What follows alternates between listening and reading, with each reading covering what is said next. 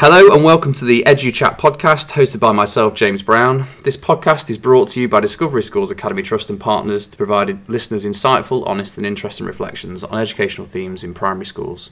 During each podcast, we will explore through conversations some of the great practice and stories from the sector, as well as focusing on some of the challenges and issues faced by us today. We hope you enjoy our podcast and welcome your reviews. We also encourage you to share this podcast with friends and colleagues in your schools. You can find us at Discovery Trust on Twitter um, and also email us at podcasts at discoveryschoolstrust.org.uk.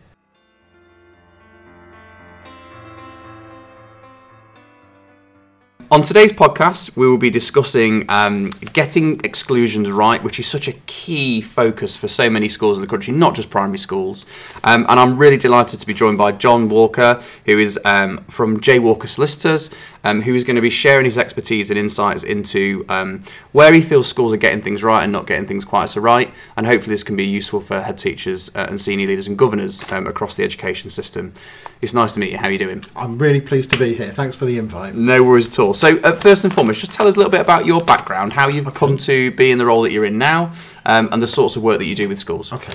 Well, for a long time, I worked for local authorities, for Leicestershire County Council, from 1998 on and off until about 2012. And whilst I was doing that, I spent a lot of time advising schools about exclusions, admissions, issues around data protection, um, dodgy photocopier contracts, all manner of things. Since 2012, I've been in private practice advising schools pretty much about what I was used to do at the local authority, but also around academy conversions, development of multi academy trusts, schemes of governance, schemes of delegation, a whole range of things. And I've also got experience about being a school governor as well. Okay, fantastic. And do you work just locally? Are you just based in Leicestershire, or would you work with schools elsewhere in the in the region? No, I work regionally um, across the East Mids, a little bit in the West Mids, but um, a lot of the time in Leicestershire, Derbyshire, and Nottinghamshire. So around and about. Okay, fab. So today we're going to focus a little bit on uh, getting exclusions right in primary schools. So recently, yep. uh, John came across and delivered a session with uh, head teachers in Discovery Schools Trust. We felt the information was so useful to be sharing with the se- sector. Um, so we're going to kick off straight away by just talking about getting behaviour policy right. Okay. So we understand that um, exclusions can quite often lead from, um, let's say, um, misapplication of behaviour policy in school or inconsistencies that appear. What are your experiences of schools kind of getting that right, where it works really well, and where are people getting that potentially wrong? I think the policy is such a fundamental element of getting exclusions and good behaviour and management in schools right. And the focus that comes through from all of the guidance, everything goes back to the uh, original policy. So the behaviour policy, the exclusions policy, whatever schools choose to call it, needs to actually reflect the needs of their own individual schools and their own local community. But it also needs to be something that's applied very clearly. And as a parent or as a pupil, more in secondary than primary, somebody needs to be able to read that policy and understand if I do X, the consequence will be Y. And the school, if something does happen, have got to follow that policy to the letter. So the policy's got to be flexible enough to accommodate all different types of responses in the school setting, but it's also got to be clear enough so that nobody actually misses out and misunderstands about the consequence of doing or not doing something. So, clarity around the policy is a fundamentally critical thing, not least because if you go right to the end of the process and there's been a permanent exclusion and it's gone through all the appeal stages and it ends up in the High Court, the first thing the judge is going to do is say, let's go back to the policy. What did you say was going to happen and did that happen? So obviously, policies are developed with by senior leadership teams, by yep. um, by the staff within school, um, by governors, and adopted by governors. Are there some uh, places that schools can go to find exemplar uh, policies, or would you advise that you kind of build it from a from a starting point in your own school?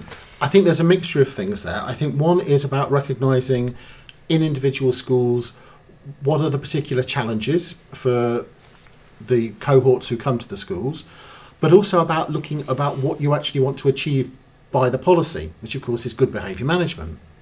There are some great examples out there of schools who've got this right, but you can't just say, oh, there's one on the website, I'll pick it up and lift it and drop it straight into my school because the context will be different. There's guidance from the DFE about what needs to be in a policy. There's it's also interesting to look on the other side. So places like the Children's Legal Centre and ACE, who are another educational charity who spend a lot of time representing parents, advise parents about what's, what makes a good policy. There's certainly the ideas around clarity. One of my greatest bugbears when I see it in policies, and thankfully it's rarer now, is the concept of three strikes and you're out. Now, that is an absolute no no because the third strike, if you like, could be something incredibly minor. But a few years ago, loads of schools had that in their policies.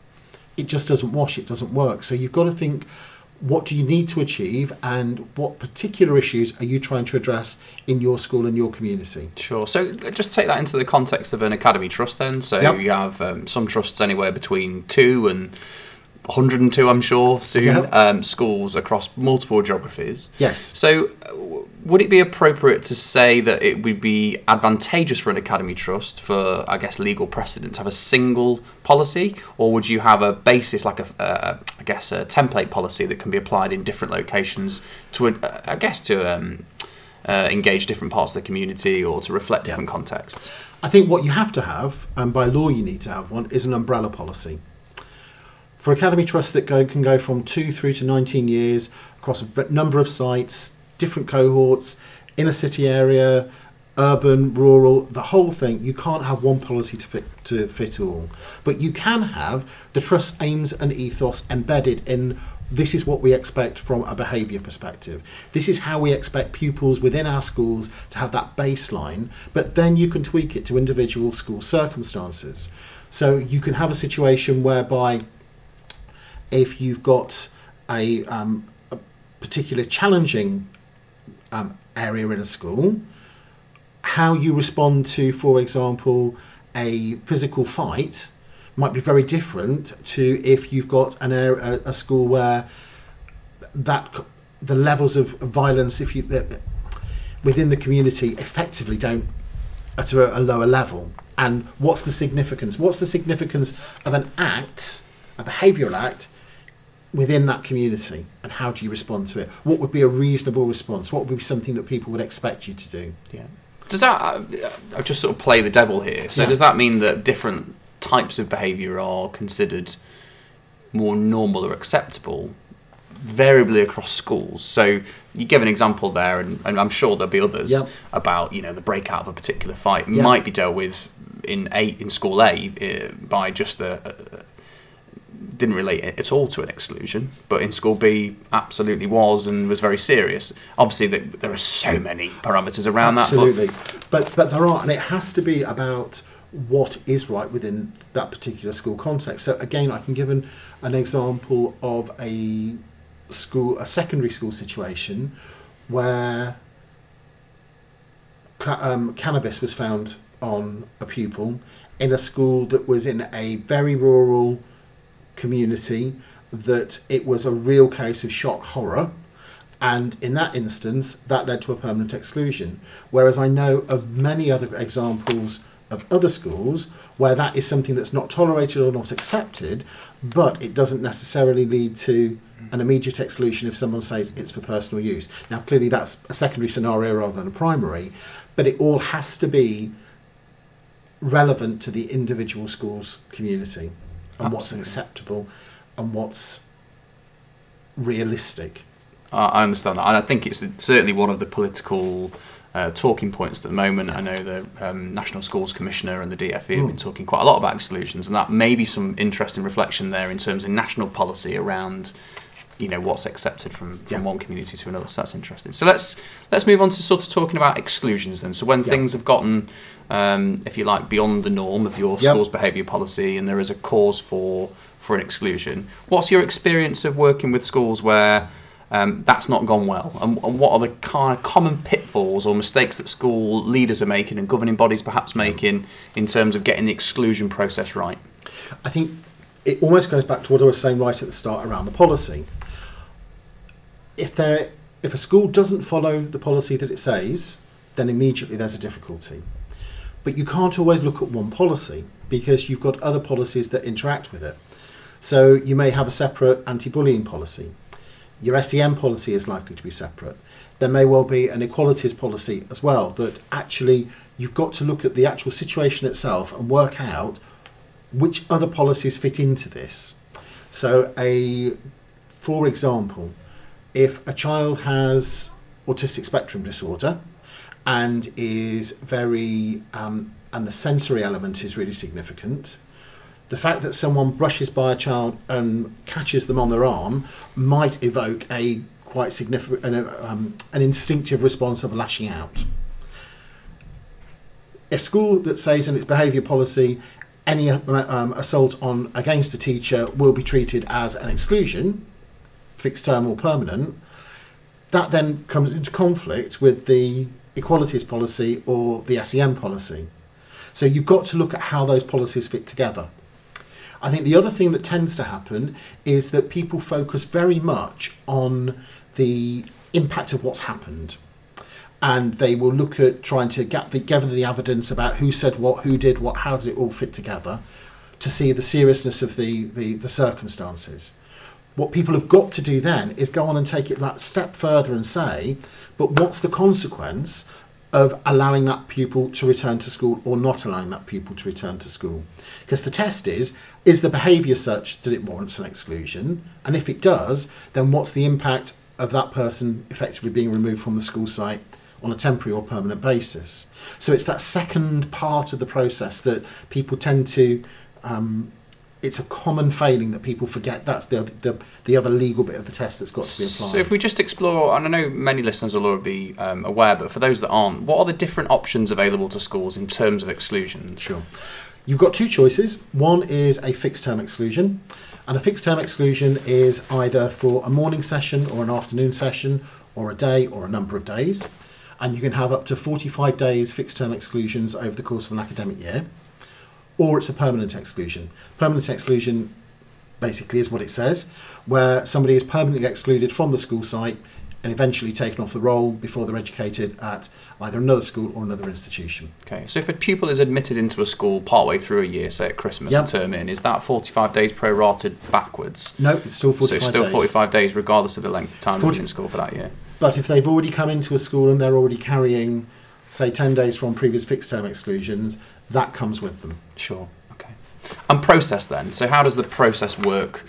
I think it's worth saying at this point, of course, this is all the worst case scenario. Absolutely. Schools should avoid and, and, seek to avoid exclusion wherever possible, and Definitely. certainly not what we'd like to work towards in our schools. But what would be the process for school, and, and is that consistently uh, carried out?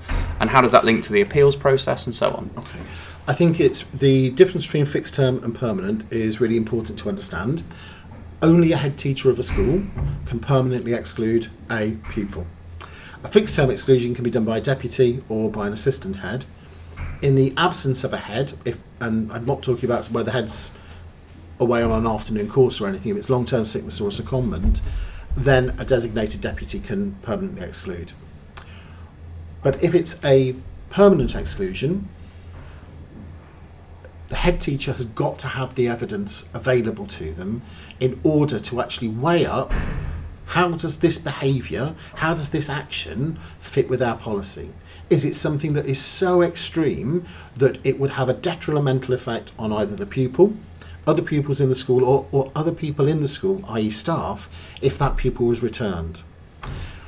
To do that, the head's got to make an investigation. The head doesn't have to investigate themselves, and in many ways, it's better to get a deputy to actually undertake that investigation because the head's then got to weigh the evidence up, almost like a judge, to decide where does it fit on the balance. Sure. And if there's a dispute about who did what, and pupil A says, no, I didn't hit him first, and pupil B says, no, I didn't hit him first, then it's got to come down to a decision between whose evidence does the head prefer. And that can take into account what other people saw, whether that's pupils, members of staff, or members of the public. But gathering that information in a fair way trying to avoid any opportunity for collusion between pupils, making sure that statements are taken down in the same process. All of that really matters so that somebody who looks at it from outside can go, yeah, that's a fair process. And in terms of a rule of thumb, it's it's if somebody else, if an unconnected observer came in and looked at what had happened, would it feel fair? Okay. And about, about the storage of that information then? So is there, I presume there are certain legalities and processes around once the investigation's carried out, it needs recording in a particular way, storing in a particular place for a period of time? There's quite a bit of flexibility about recording. So again, depending on the age of the pupil and depending on the situation, you can have a situation where pupils are writing their own statements. You can have a situation where pupils are effectively dictating statements to teachers or other members of school staff. What you wouldn't want is a scenario where half the kids write their own statements and the other half are written or dictated to members of staff. Because again, you look at that as an outsider and you think, well, hang on a moment, why was that done? Is there a particular slant? Mm-hmm. So, in terms of the process, as long as it's consistent and as long as it's fair and as long as it stands up to objective scrutiny, it doesn't really matter. The records themselves then have to be kept secured and, and kept in effectively a lock cabinet until the whole exclusion process is finalised. And then it depends at the end what happens in terms of how much information goes onto the file. In certain extreme cases, the police may well request information from the school if it's a, a, a an assault or a drugs offence or a weapon is involved. They're the kind of things where the school would then want to help the police with prevention and detection of crime. So we sometimes have to hand information over to the police, subject to certain. Um, the police have to follow a process to request it from us. They can't just turn up at reception and say, "Hand it over." Sure. Okay. Really interesting. Thank you very much. I'm sure um, it's refreshing for listeners to have some re-clarification, particularly if this is not a frequent Yeah. occurrence in your school, um, and let's hope it's not. Obviously. Totally. Um, so, uh, uh, what I'm interested in, in talking about is then. So, okay, I, I, you know, a parent. I'm a parent now, and child's been ca- caught up or has been Yeah. perpetrator of an incident, um, and um, a child has been um, permanently excluded. Yes. And um, and I'm really not satisfied, which I suppose Yeah. is an obvious position for a, for a parent to sort of take a stand on that the process was conducted fairly or that the, the behaviour didn't warrant an, a permanent exclusion. What are my rights as a pupil and as a parent to raise an appeal? I think you have to roll that back just by one step. Because after the head has actually undertaken the whole investigation process, and after all of the statements have been taken, and after all of the information's been gathered, before a permanent exclusion can come into play, the head must sit down with the pupil, and depending on the age, with the parents, or at least give uh, the opportunity to do that, so that that pupil can give their side of the story for the evidence that's been gathered against them. It's not good enough to say we spoke to the to the pupil right at the start before we'd spoken to anybody else, and then off we went with it. The decision to exclude must be done when that person has had an opportunity to hear all the evidence that's been put against them. But that doesn't automatically mean there's going to be an agreement with the evidence, does it? Not at all. But if Not my little boy. no, absolutely not. He's an angel. Not my angel. Yeah, absolutely. don't recognise the child that you're talking about, not like that at No. home, etc., etc. But that's why it's so important because one of the rules of natural justice, which underpins the, the legal process for exclusions, is that everyone has the right to know the evidence against them. And failure to do that is a breach of human rights, and failure to do that is a breach of natural justice, which means the exclusion itself is then in jeopardy. Forget what actually happened if the process isn't followed. The 2017 guidance means that everything else is then in jeopardy. Okay, great. So, uh, So- so I really do want to appeal. Let me really know want to appeal. What happens for the school? What happens for the parent? For a permanent exclusion, after the head's made the decision, it must go to the governing body or the Academy Trust Yeah. in order for that to be reconsidered. And at that point, the governing body or the Academy Trust are looking at the whole process that led to the exclusion. They're looking at the investigation, they're looking at what the allegation was. They're having a bit of a weigh up again about what the evidence was like. So I can think of an example from last year where parents and the pupil said, "Oh no, no, no, we were made to give the statements in that way." Uh, the pupil said, "I was taken into a room, and the deputy head sat there and said, I'm going to write down what you say,' and what that deputy head wrote down wasn't what I said." So the next day, I came in with my mum and dad, and there's the statement about what really happened. You're like, okay. And so the governors are going to then be asked to actually effectively adjudicate on the quality of the kind of evidence. So at the Governors Discipline Committee meeting, it's really important that the governors have got all the information that's been gathered by the school, any response from the pupil and from their parents, and anybody else that they have may decide to throw into the mix. They've also got to then look at is the decision that the head made a reasonable decision? Now, when I use the word reasonable there, it's got a legal connotation. And a reasonable decision can be you and I could um, witness the same event, and you could think, no, no, no, that's so extreme, it warrants a permanent exclusion. And you could be right. I could see it and think, no, no, no, that's not okay, but it should be a 10 day fixed term exclusion. I can also be right because, on the scale of reasonableness, it's about is our thinking behind it something that an impartial observer could have a look at and go, yeah, I can see how you can come to two different conclusions on the same facts. So the governors have got to look at it from that point of view. They're not there effectively to reassess the head's decision. They're there to say, is that decision something that a reasonable person could have made given the information that was available? So, in some respects, it's a ratification of the decision, but in some respects, it might lead to challenge because they don't feel the head teacher has acted in a fair and reasonable way. it has to be a review. It can't. It's not. They're not there to ratify. Okay. They're there to review, and it, and the and the process of review is very important. It also might be that the governors sit there and say, "Well, actually, we think something's gone wrong in the way that they had investigated." So, for example, it could be that when four pupils who witnessed something were sat in a room before their statements were taken, one of the teachers in the room had to leave because there was an incident in the corridor and had to go out, which left the four pupils on their own effectively to collude.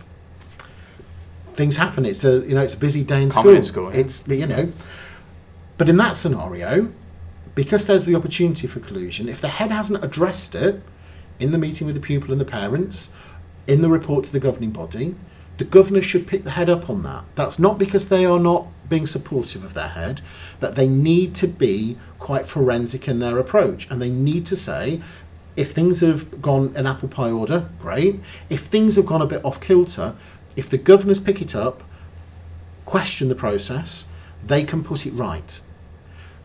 Only the governors can do that. If it gets to the independent review panel, which is the next limb of the appeal, the independent review panel doesn't have that power. But the governors have still got the power to say, actually, yeah, we see it could have been done a bit better, but actually, taking all that into account, it's still the right decision to permanently exclude. And the role of governors in querying what happens to uh, that part of the process is so important to making the final decision a robust and unchallengeable decision. Governors don't do their heads any favours by being passive. Sure, sure. And there are some examples of that, I'm sure. There are. what, what um, happens next then? I mean, I, I, I really don't like talking about these sort of extreme elements, but I'm sure head teachers benefit, or listeners certainly will benefit from knowing, if they've not been through this process before, kind of where this might go. So, Yeah. okay, I'm a parent, I, I, I fix them, there's a permanent exclusion, Yeah. the teachers explained the situation, I'm not happy, governing body have been there, made a reasonable judgment about, around is this right Yeah. or not, challenge head teacher if appropriate. Still not sure, feel like this is illegal, these are legal precedents Yes. if you like, so where do, where do we go next? If the academy board or the local governing body aren't judged to have made a fair decision, a reasonable decision, I beg your pardon. After the governing body have made their decision, and if it is to uphold a permanent exclusion, the clerk must write out to the parents explaining why they didn't choose to overturn the head's decision. And in that letter, they've got to give certain information, and it's information about what happens next, which is an independent review panel. I'll talk about that in a moment.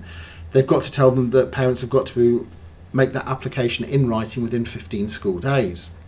They need to explain that if parents feel that there's any kind of SEN, whether that's diagnosed or undiagnosed, that they can ask to have that considered by the independent review panel. They've also got to be told that there is a route of complaint to the Secretary of State for Education in some cases and for judicial review if the process has been flawed. So there's a lot of information that has to go out in that letter. And just before we move on to the independent review panel, then, where, where is that information available to schools and parents? It's within the 2017 exclusions guidance. Okay. There's information on the DFE website, Right. and all local authorities, whether it's for an academy school or not, local authorities should have that kind of exclusion information available on their websites.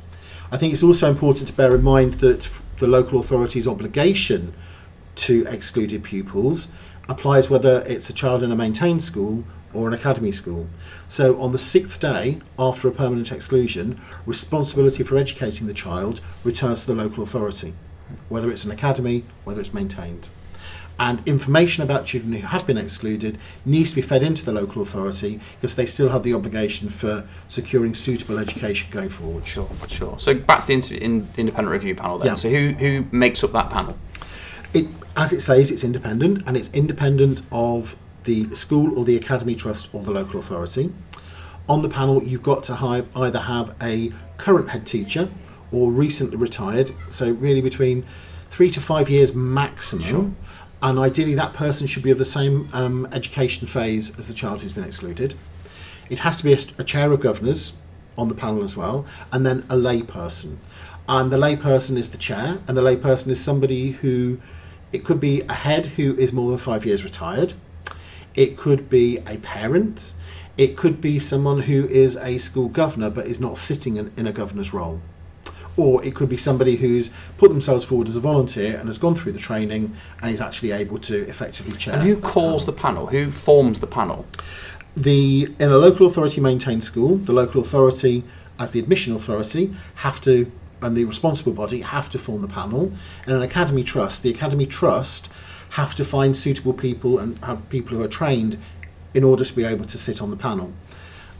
It's useful as for an academy trust perspective to actually be sharing training and sharing um, potential panel members across a number of trusts or other schools because actually trying to get wholly independent people who are prepared to come and sit, hear appeals, can be something that can be quite a challenge. So again, local authorities have got a traded service where people can buy back into it, and there's other some private companies out there who are doing that as well at the moment. Sure.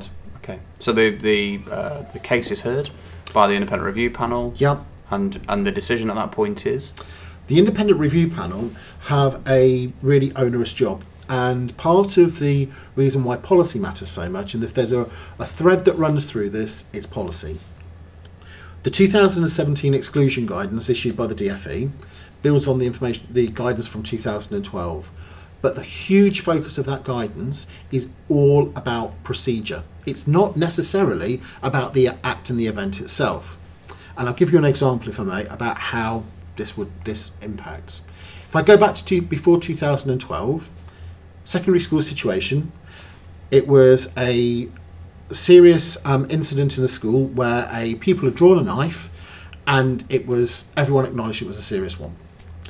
At the governor's discipline committee meeting, the chair of the three panel governors was rushed to hospital, had to go to A&E, um, very, very ill.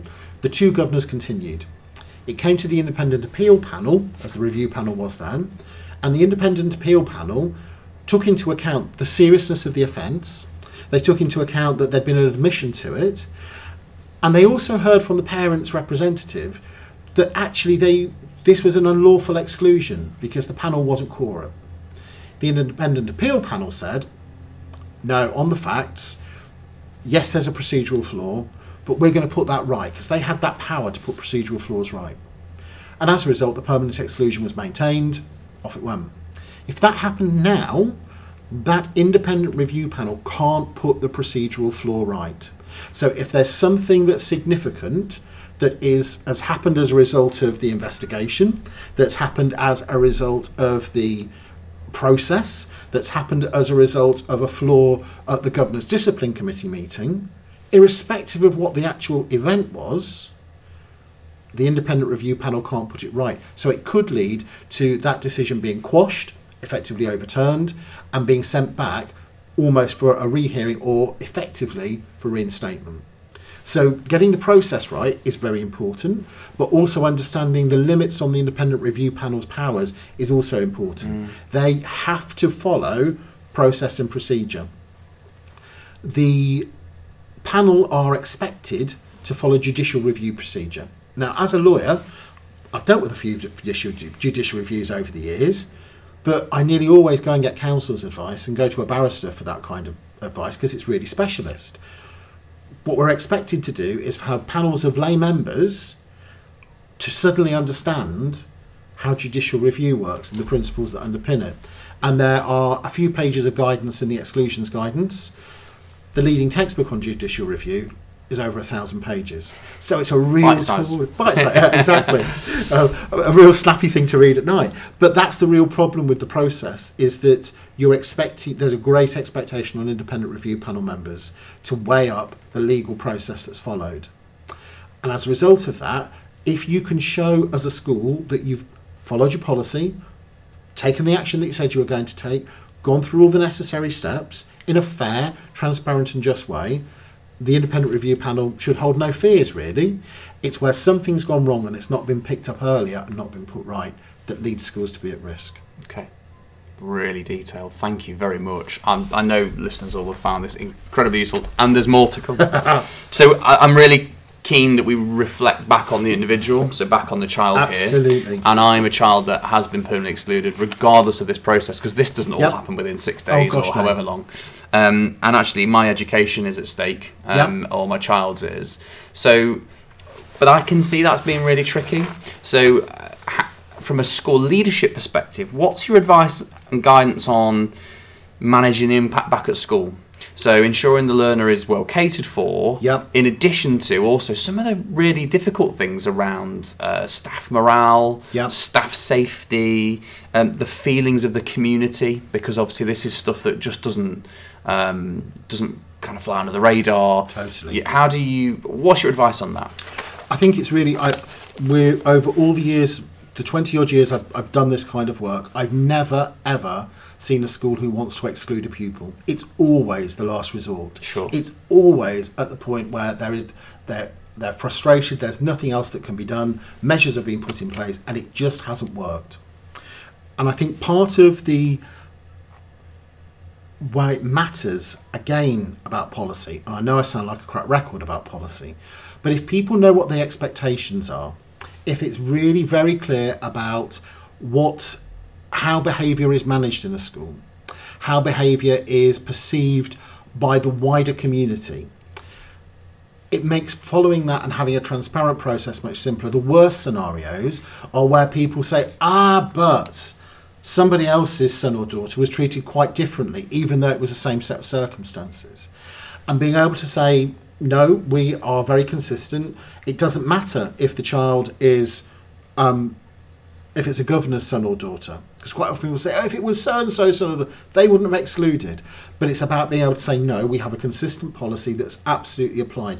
And also something that makes sense. I've seen some um, policies and some information on school websites which is really difficult reading. It's really hard to understand what the sanctions are and how they're applied and who decides what they are and how long does something stay on a pupil's record.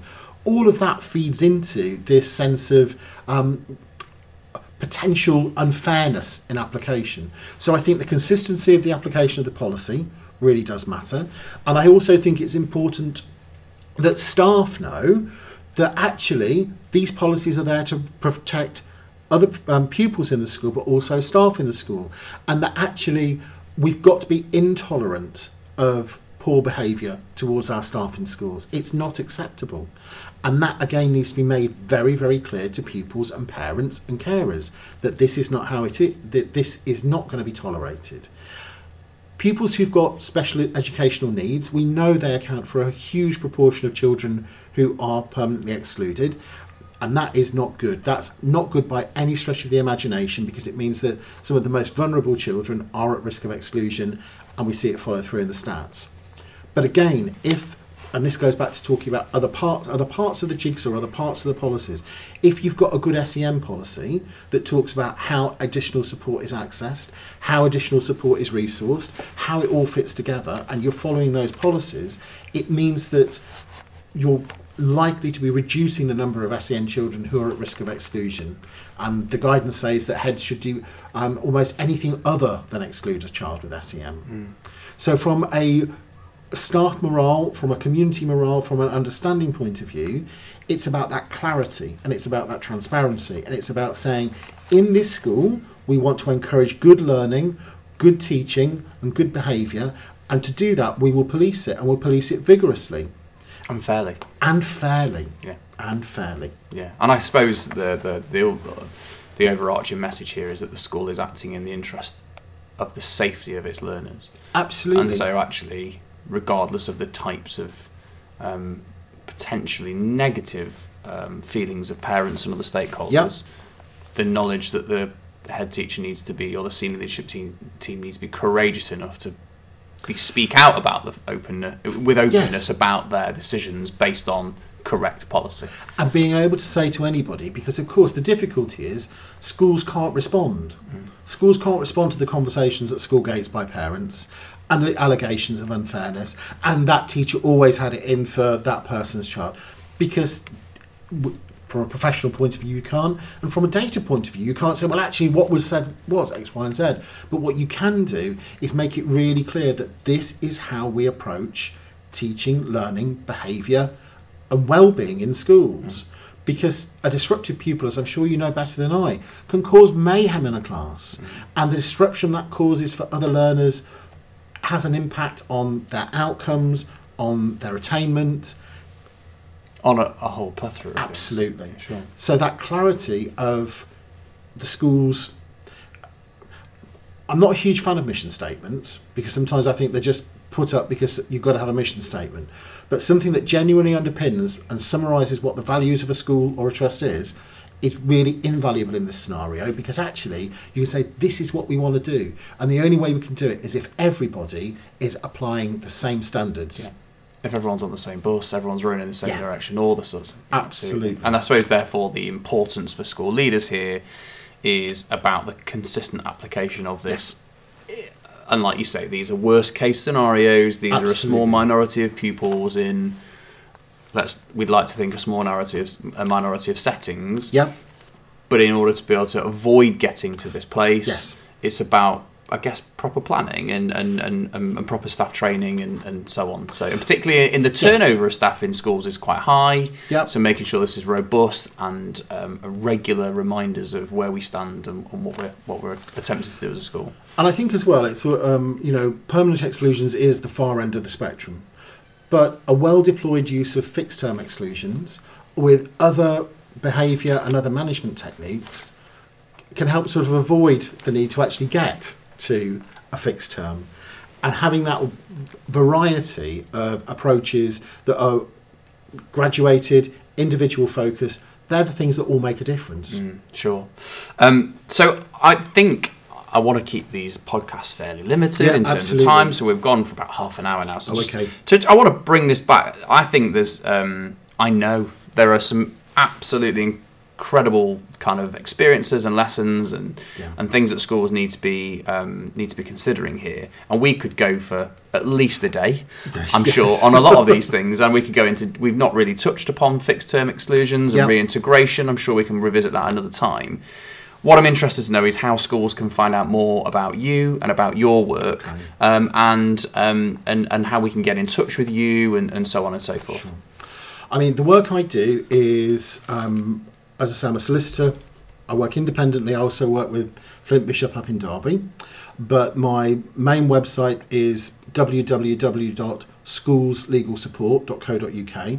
And on there, again, almost similar to the podcasting, building up additional resources, free information, the ability for schools to actually sort of like dib in and dib out to get more information about it.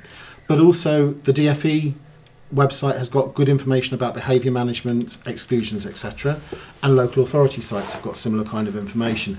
I'm always happy to have um, a, an informal conversation with heads. Um, and please feel free, email me, john, J-O-H-N, at jwalker.co.uk. But as I say, always happy to have a chat. Fantastic, and I, I'm I'm convinced that there'll be a few kind of emails coming your way, and hopefully visits to your website. And I, I'm sure I speak on behalf of other school leaders in saying this has been uh, a really valuable insight into the sorts of work that you're busy doing on a daily basis. Yep. But the wealth of experience you bring from having worked in a, a, a number of phases and settings across a, a region is really powerful for, for schools, and it's that sort of you know that um, that insight that schools really need um, to, to make sure they're navigating correctly through this um, potentially difficult place. It's a pleasure to be here. Thank you for No, thank you very much. Thanks for listening to today's uh, uh, EduChat podcast. It's been my pleasure to host today's conversation. John, thanks so much for your input. It's been amazing, uh, and I know uh, school leaders and listeners will find it really valuable. Um, our next podcast is going to focus on um, high quality early uh, years provision, and I'll be joined by Tim Gilbert, one of the lead professionals within Discovery Schools Academy Trust. So do keep an eye out for that one being released. Uh, don't forget that you can help us improve uh, these podcasts by emailing us at podcast at discoveryschoolstrust.org.uk. And also, please leave reviews on our relevant podcast sites. Um, really helps us to improve what we're doing and also know that these are, are adding value to the system. Uh, you can follow us uh, on Twitter at Discovery Trust, um, and also you can visit our website at discoveryschoolstrust.org.uk. You've been listening to uh, EduChat podcast by Discovery Schools Academy Trust, and um, from myself, James Brown, goodbye.